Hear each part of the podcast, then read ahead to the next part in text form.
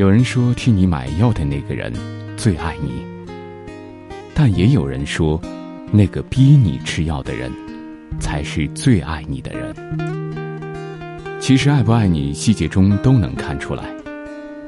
和你聊天时这样结尾的人，一定是爱你的人。史铁生在我与地坛中讲过一个故事。他每天都摇着他的轮椅去地坛看书发呆，他母亲则总会站在他的身后，目送他走远。有一次，他发现把东西忘在了家里，半途摇着轮椅车回家，发现母亲还站在那里，用送他走的姿势。朋友李珍过完年回深圳。他母亲泪眼汪汪地看着他上车，从后视镜里，小珍看到她妈妈一直望着她的车，直到车子转弯，看不见了。爱你的人在分别的时候，一定是最后转身的那个。聊天也一样，爱你的人一定在聊天的时候回复你的最后一句话。哪怕是毫无营养的表情包。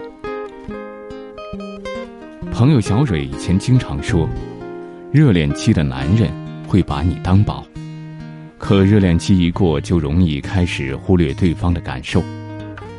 原因很简单，她男朋友对她没那么好，经常为了打游戏把她晾在一边。微信聊天，小蕊发过去的信息，她男朋友经常不回。问她为什么，说那个时候正在忙。小蕊说：“那忙完之后为什么不回？”男朋友是这样回答的：“忘记回了。”攒足了失望，小蕊离开了这个男的。小蕊的新男朋友我们都见过，人看着很本分，在体制内上班。他每天准时上下班，时间很充裕。陪小蕊的时间也很充裕，经常会到公司楼下等小蕊，接她回家一块儿做饭。小蕊她妈妈在医院动手术，她男朋友像亲儿子一样日夜守在医院，找医生找病房，从来没有厌烦过。一年后，他俩就结婚了。去年我们找小蕊喝茶，聊到小蕊老公，小蕊说。其实我和他接触一个月，我就知道他适合我托付终身。每次和她聊天，如果她老公正在忙，一定会回一句：“我正在忙，忙完找你。”平常两个人聊家常，不管聊到多晚，结束聊天的都是小蕊老公。有时候两个人聊的没话说了，小蕊给他发一个表情包，他都会回一个。有人说，这样的小事不足以评判一个人爱不爱你，大事才能见真心。可普通人的人生哪有这么多波澜壮阔的大事呢？都是靠小事组成的。一个人连小事都做不好，还指望能做什么大事呢？送别的时候愿意做最后转身的人，聊天的时候愿意做那个最后结束话题的人。如果不是因为利益和权势，那就是爱了。因为害怕自己先转身，你会感到难过；怕你发过来的信息我不回应，你会感到失落。所以总是愿意做那个坚持到最后的人，同时，他们也是愿意包容你的人。他们的坚持站成了最爱你的姿态。涂磊曾经说过。人这一生最痛苦的事是分不清谁是真正爱你的人。其实，一个爱你的人一定是愿意包容你的人。他们不是没有脾气，不是没有情绪，而是宁愿委屈自己，也不愿意你受委屈。也许迷途的惆怅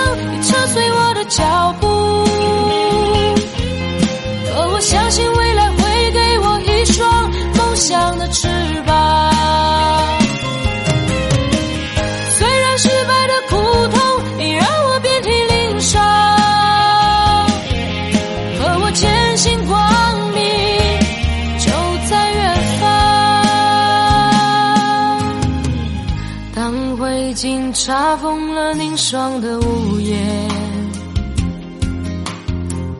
当这菊草化作深秋的露水，我用固执的枯藤做成行囊，走向了那布满荆棘的他乡。也许沉沉的迷惘会扯碎我的相信未来会给我一双梦想的翅膀。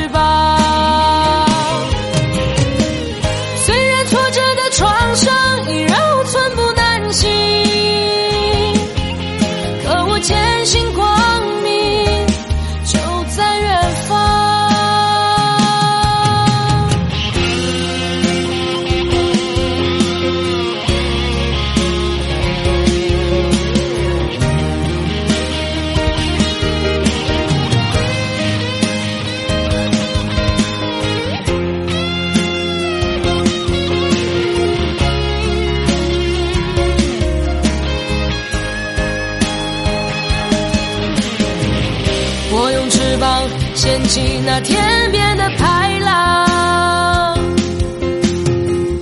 我用身躯托起那血红的太阳。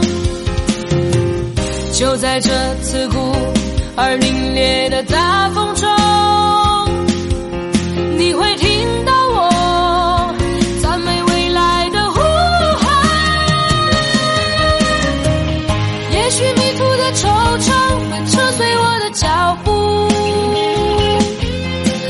我相信。